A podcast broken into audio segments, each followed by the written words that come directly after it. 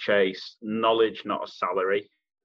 As I settled for some pretty average jobs for an extra couple of quid an hour, not to worry about making mistakes because it'll all come good in the end, and that things do definitely get better. Hi, and welcome to another episode of the Burnt Chef Journal, hosted by myself, Chris Hall, the founder of the Burnt Chef Project. Today, our guest is Iain, who is a head chef who wants to join us today to talk a little bit about his recovery from gambling addiction and also how he's trying to break the mold in terms of how hospitality operates, certainly around well-being and mental health. Some of this content does refer to references of suicide, so if you have any concerns or if you're feeling that you need some assistance, please contact Samaritans on 116 123 for free 24 7. We hope you enjoyed this chat. So, hi Iain, welcome to the Burnt Chef Journal. How are you doing? Yeah, I'm good, thank you. How are you? Good, very well, thank you. So, um, for those who don't know, Iain got in contact with me over Facebook, who wanted to talk about his own experiences with mental health well-being, um, both personally and within his brigade. So this is the first time that Iain and I have met, and um, I think it's a good opportunity for us just to sort of take it from the top here and just explain to both myself and also the people listening sort of who you are and, and what it is that you do and then we can start to move into into the more um, taboo or stigmatized uh, conversation. Yeah no problem. Um, my name's iain iain wilkinson. Uh, i'm 28 and i'm head chef at a place called yolk farm which is um, an egg based restaurant on a working egg farm in north yorkshire. Um, we opened in July of this year amid the amidst the pandemic. Um, been in the industry since 2008 as a pot washer at a hotel near where I lived in Tadcaster called Hazelwood Castle, and then worked between kind of Yorkshire and Newcastle, and then back again. And yeah, landed up where I am now. So, what was it that got you into hospitality, Iain? Um, I had a Leeds Fest ticket to pay for, and I had no money. So the, my mate needed a pot washer, and I went, "Well, that'll probably have to do." So I just fell into it. Um, I wanted a career in sport through school, um, but then when I realised that you've got to be good at sport to have a career in sport, it kind of went downhill, and I had no plan. And then I really enjoyed the atmosphere of a kitchen. It obviously matched kind of a dressing room atmosphere in a way. Um, so I more fell in love with the atmosphere opposed to the food, and then yeah, went from there. Um, my mum kind of forced, not forced me, but said you're either doing your A levels or you're getting a job. So got a job and went to college and haven't looked back. Nice. And talk to me a little bit more about your current restaurant as well. An egg-based restaurant. What exactly is that?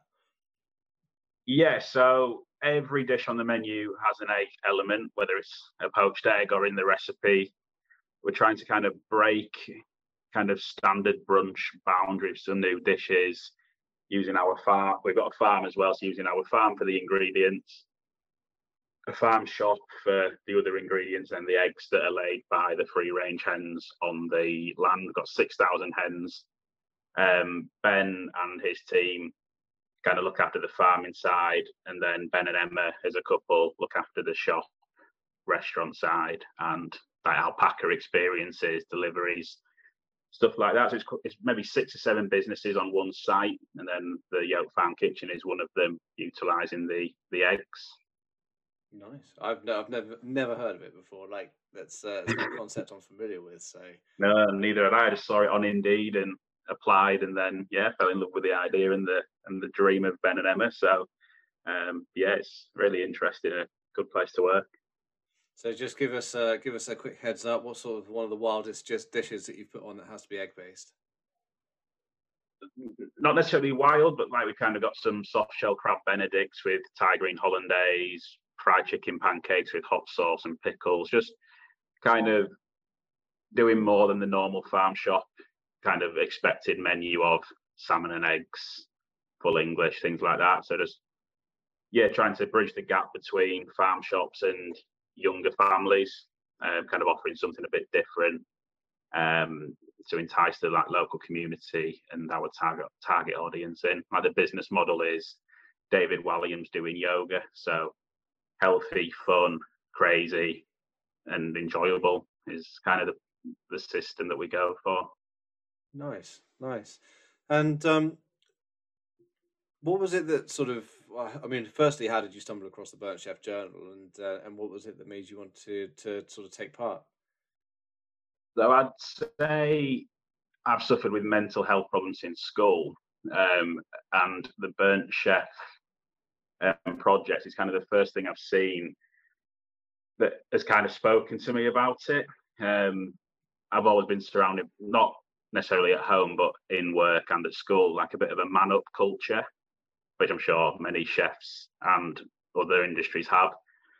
Um, and I was, I've always been made to feel like my mental health was my own fault and my problem. So then to see something within hospitality being backed by some of the names that it's being backed by, um, found it really interesting. It was a merchandise that grabbed my eye on social media because it's the kind of t-shirts and hoodies and stuff I wear anyway. And then obviously when I've looked into it further, there's there's more to it than just selling t-shirts to raise some money. So yeah, I just really appreciate the uh, the efforts and kind of the vision of the Burnt Chef project, and I've followed it since whenever I first stumbled across it. Nice. Well, thank you for getting involved. I see you wearing a Fuck Stigma t-shirt on there as well. So uh, it's um, yeah, it's always good. To, good to see it, especially over Christmas and everyone was opening up uh, opening up Burnt Chef branded merchandise. It's, yeah, it's um it's a proud moment, but I think you know it's it as you say it's the merchandise that grabs the attention, but ultimately it's the subject matter that that we exist for. Um, you know, without the branded merchandise, we wouldn't be able to fund training on mental health and basically, you know, break down the walls of stigma that's attached to it. So um, I appreciate you getting in contact and and thank you very much for for coming here today to share your story. No, thank you for having me. So you mentioned in your uh, initial message that you had had experiences with addiction. Can you yeah. just expand a expand a little bit on that for us? Yes, mine was a gambling addiction. Um, so when I first moved to Newcastle, I kind of went up there on my own. I went to work with a head chef that I'd worked with in North Yorkshire, but he lived in Newcastle, so I was in living accommodation on my own. And kind of fell into gambling with one of the chefs there who went to the bookies on his break. And um, it ended up being a kind of lifestyle that I, I was alone, but didn't feel alone because I could sit in the bookies on my break on my own and not feel like people were looking at me I could go to the casino after work because I couldn't really go to the bar after work and sit on my own. So in my head, it wasn't a problem at the time, um, but it was just in hindsight, just all loneliness based. So yeah, every split shift would drive to the nearest bookies or after work to the casino in the centre of Newcastle. Um, it kind of just got out of hand. It started off a uh, bit of fun, and then yeah, right through to stealing money from family and and things like that to fund the the problem. Um, but because it was gambling, again, a bit with the man up mentality, I didn't see it as an addiction. I thought it was something I could manage because it's not drugs or alcohol. Your body's not dependent in my head on it. Um, so I should have just been able to shake it. But obviously, there's a, a deeper meaning to the problem, and that I just didn't understand at the time. And how over what period of time, uh, if you can if you can remember, how long did that that addiction take to manifest in itself? I think the first time I gambled was 18, and then the last time I gambled I was 24, and I'm 28 now. So it probably peaked around 22, 23. I could be off with my day, my years there, but I think looking back, that's when it when it was. But yeah, 21, 22 in Newcastle, and that's kind of when it yeah peaked, it was definitely a major problem. Okay. And in terms of when you found that, that this was uh, a problem, it became less fun and more of an issue. At what sort of stage, what sort of things had uh, prompted you to think that that was that was the case? Um, so kind of um, at the time, my mum was um, having treatment for breast cancer, and it kind of just opened my eyes that I was taking advantage of my mum when she was at her most vulnerable. Um, so that obviously hit home a little bit of she's going through enough without you doing this to her and yourself and so on and so forth. Um, but then I was dependent on her for money because I was gambling all mine and obviously loving mum, she'd send me what I asked for. Um, so I was kind of taking advantage of that situation. Um, and then we booked. She'd got her all clear, and we'd booked to go to Florida as a family. Me, my stepdad, and my mum. And we were about six weeks off going, and I'd gambled all the money that I'd had saved up to go.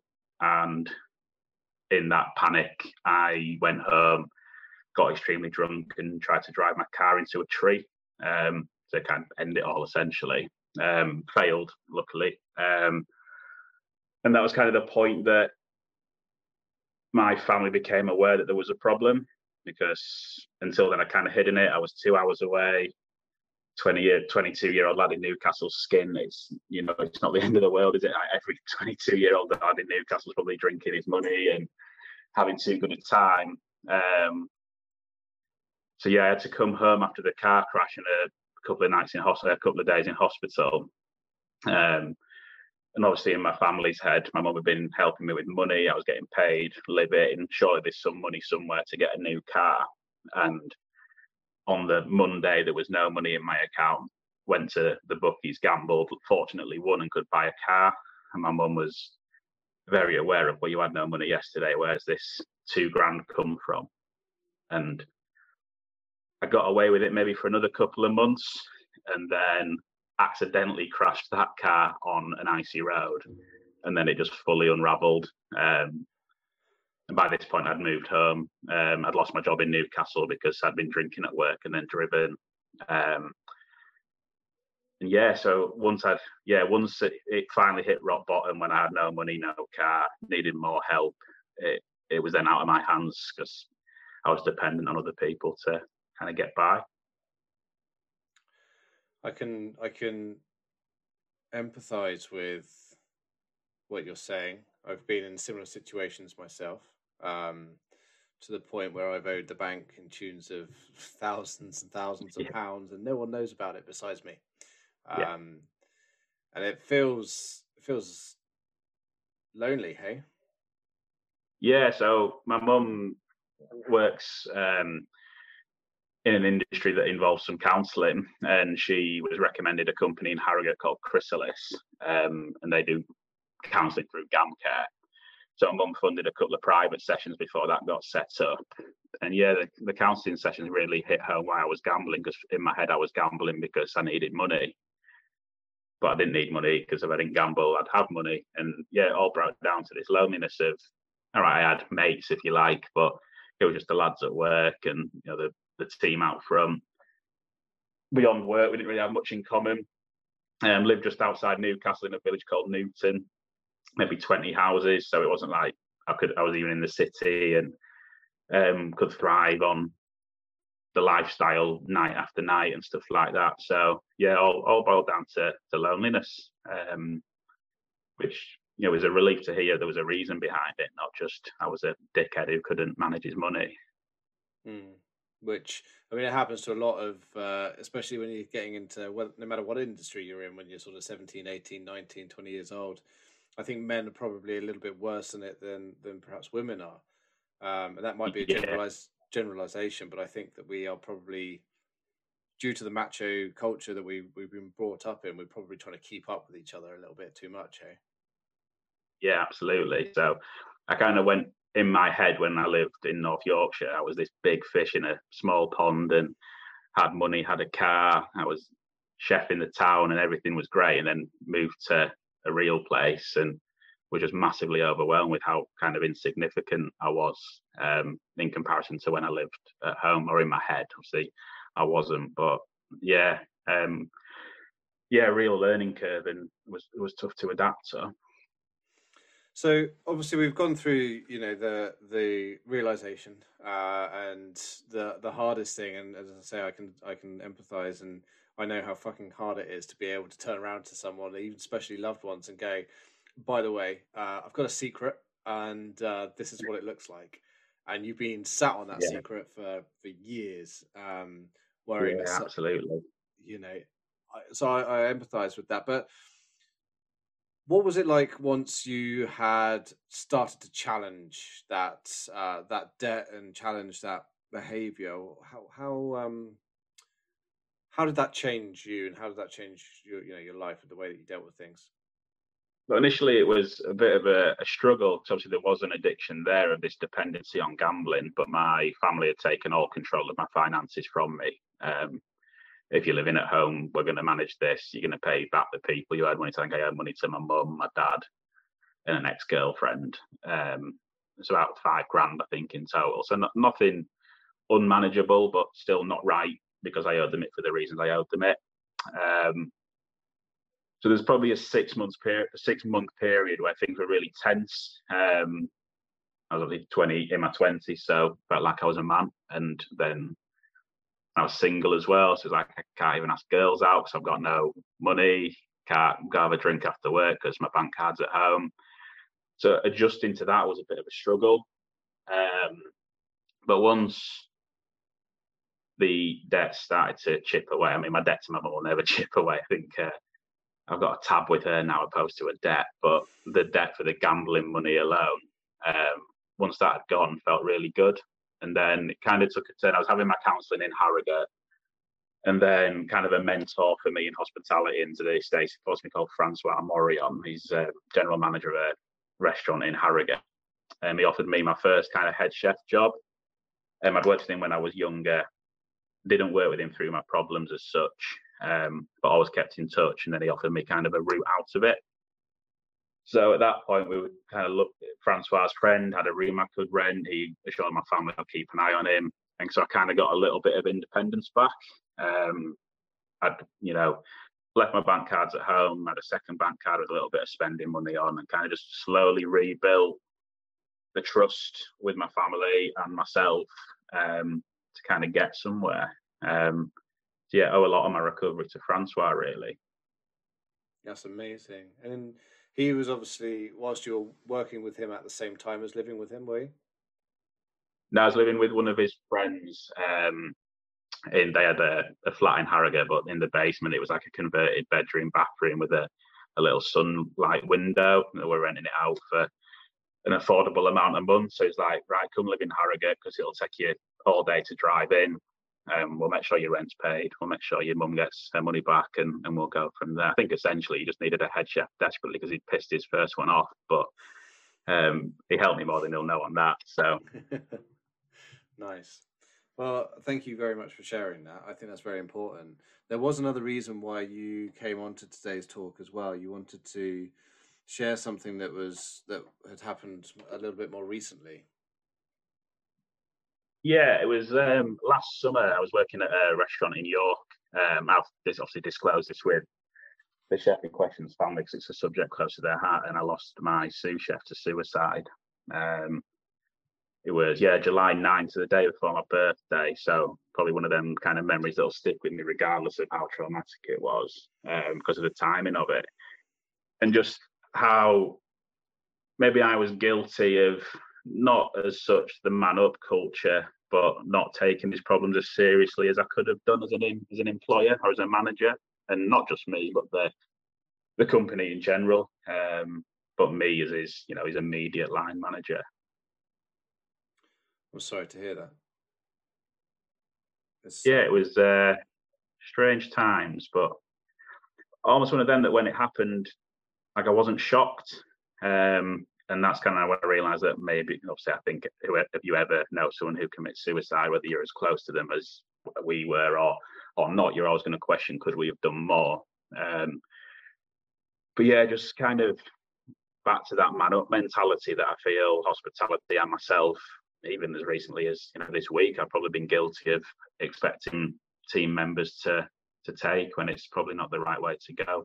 It is for some people, but it's kind of reading your room and reading your personalities. And um, my current employers are big on personality types. I think that's going to help me management wise in the long run. But I wish I'd known that a couple of years sooner because I could have maybe helped Peter much sooner.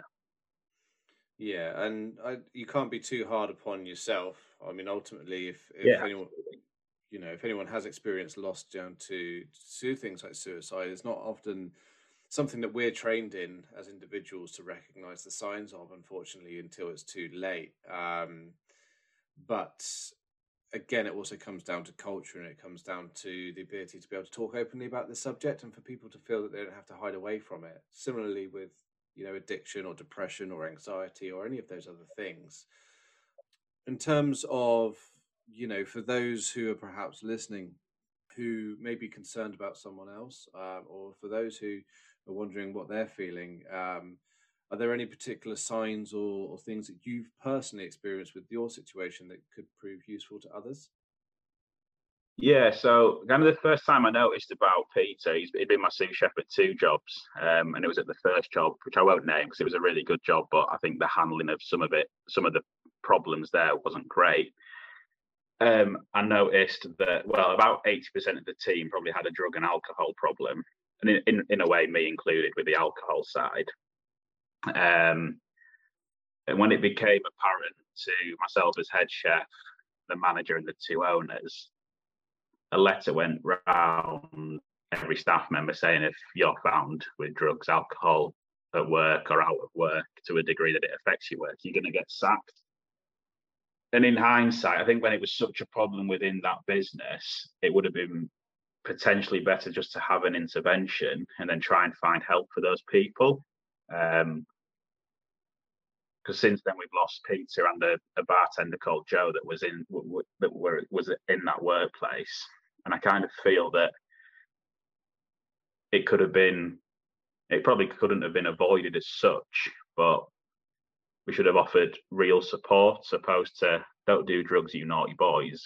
I and that's how it felt. Um, whereas if we'd have sat down, you know, the help is out there. If they don't want the help, that's entirely up to them. Um, so yeah, just to try and kind of get away from that fear of doing something wrong. Like we've all made mistakes, we've all had our vices. You know, we're all a bad day away from doing something stupid or, you know, turn into something. And I just, yeah, just feel that more businesses, maybe not the higher end ones, I think the higher end ones now, because of their face value within the industry, are doing more like the celebrity chef level and the Michelin star level are already doing more, but then middle of the road or slightly higher end middle of the road restaurants where you're still doing the 14, 15 hour days, kind of do a bare minimum.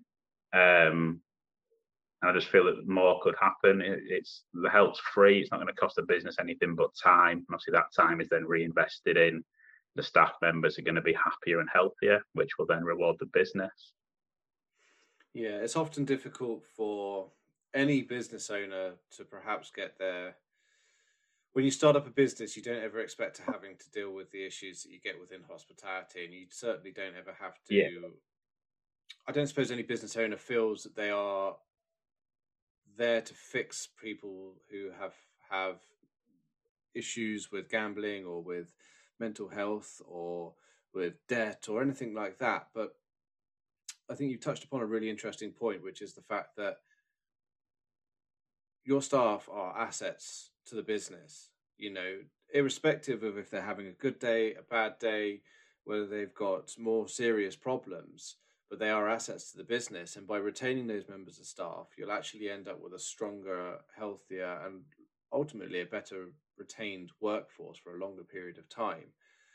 So, when you talk about free resources, are there any specific resources that perhaps you would now direct your members of staff to if that same situation arrives?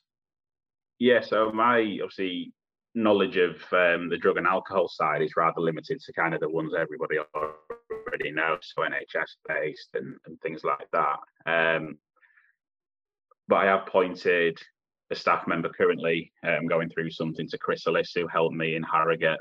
Um, but then also happy, and then sorry, we've spent time together and researched what could help her um, just on the internet. So no, my knowledge of the resources isn't isn't great. Um, but more the time I would be prepared to give to people to try and help them for their scenario um, is uh, paramount. I think um, things that helped me were kind of the mindfulness training and things like that. So when I've got staff members tell me that they're struggling to sleep or they're suffering from anxiety, I know the thing that helped me massively with gambling was as simple as mindfulness and just using YouTube videos and things like that.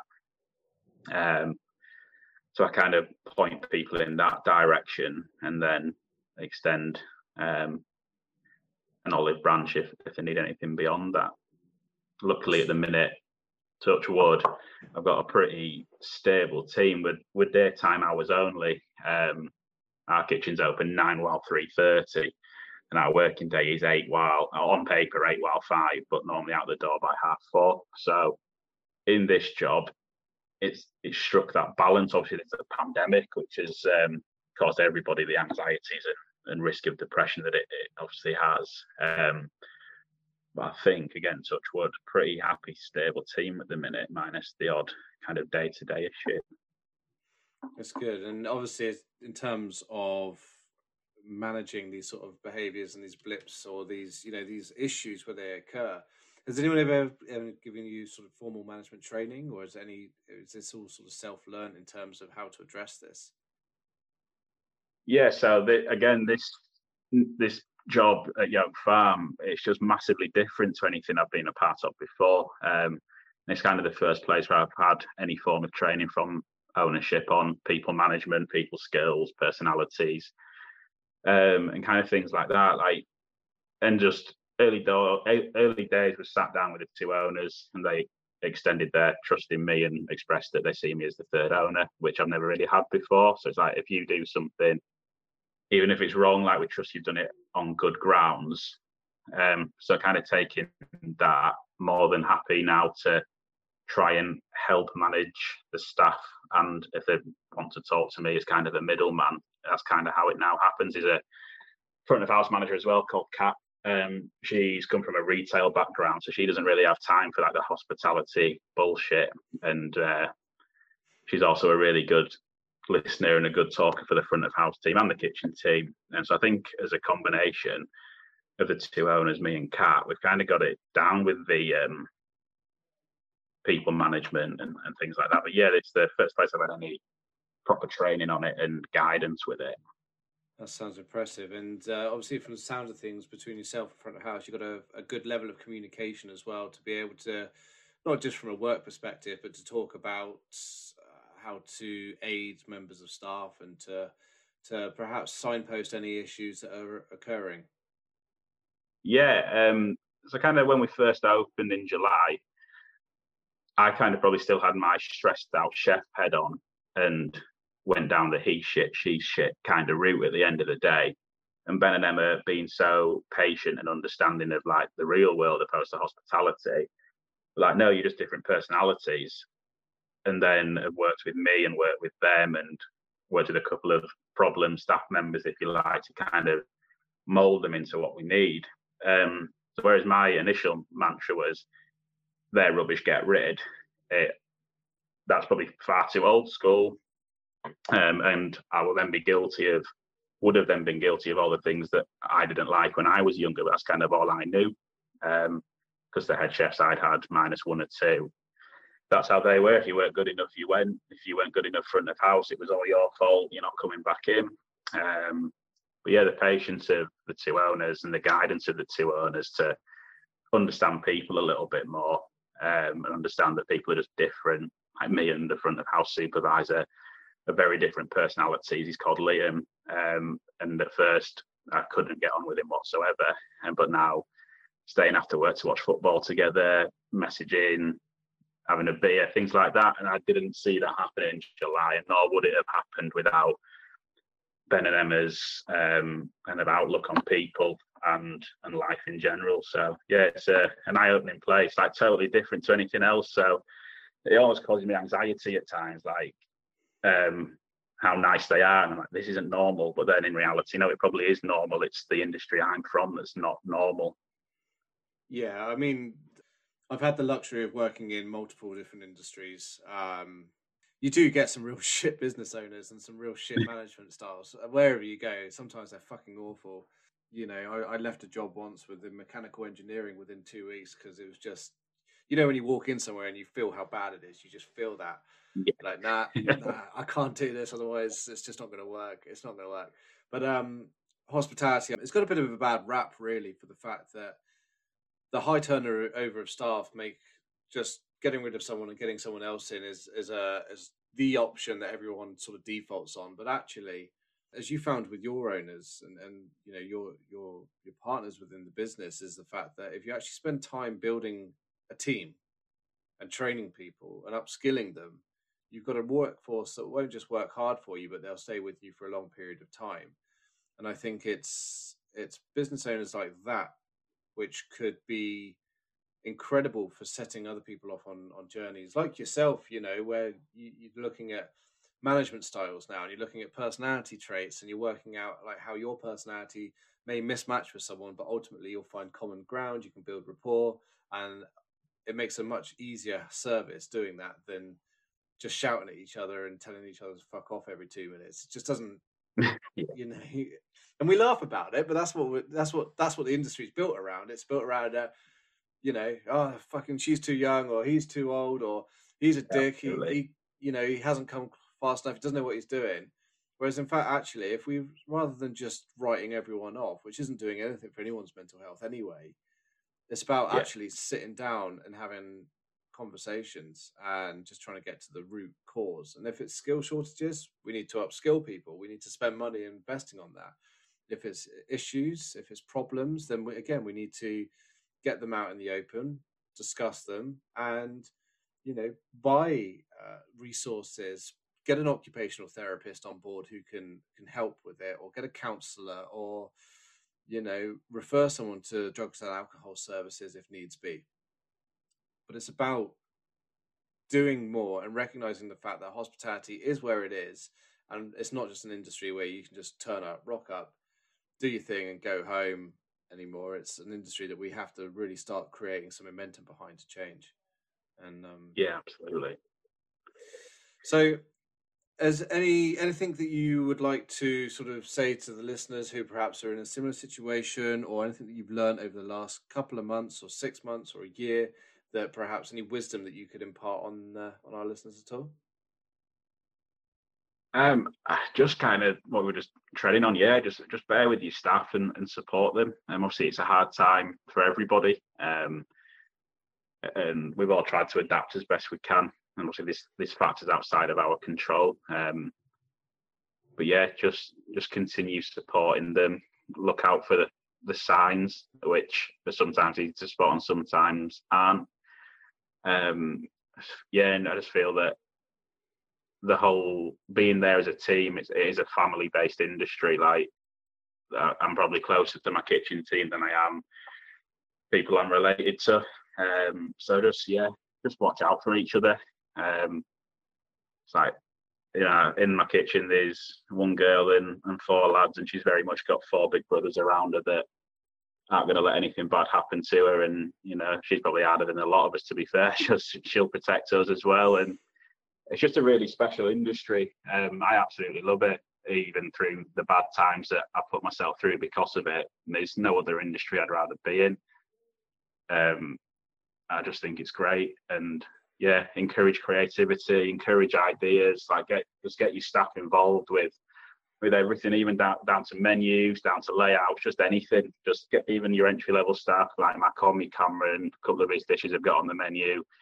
And when them dishes print on the check, it's not oh, for fuck's sake. It's oh mint, I'll do that, and just little things like that to give everyone a little bit of ownership, a little bit of pride um, within the business, because we can all be told to knock out fish and chips and shit pies all day, but better to have a young chef have his potato dauphinoise next to some lamb that's someone else's idea, and then everyone's just got some input.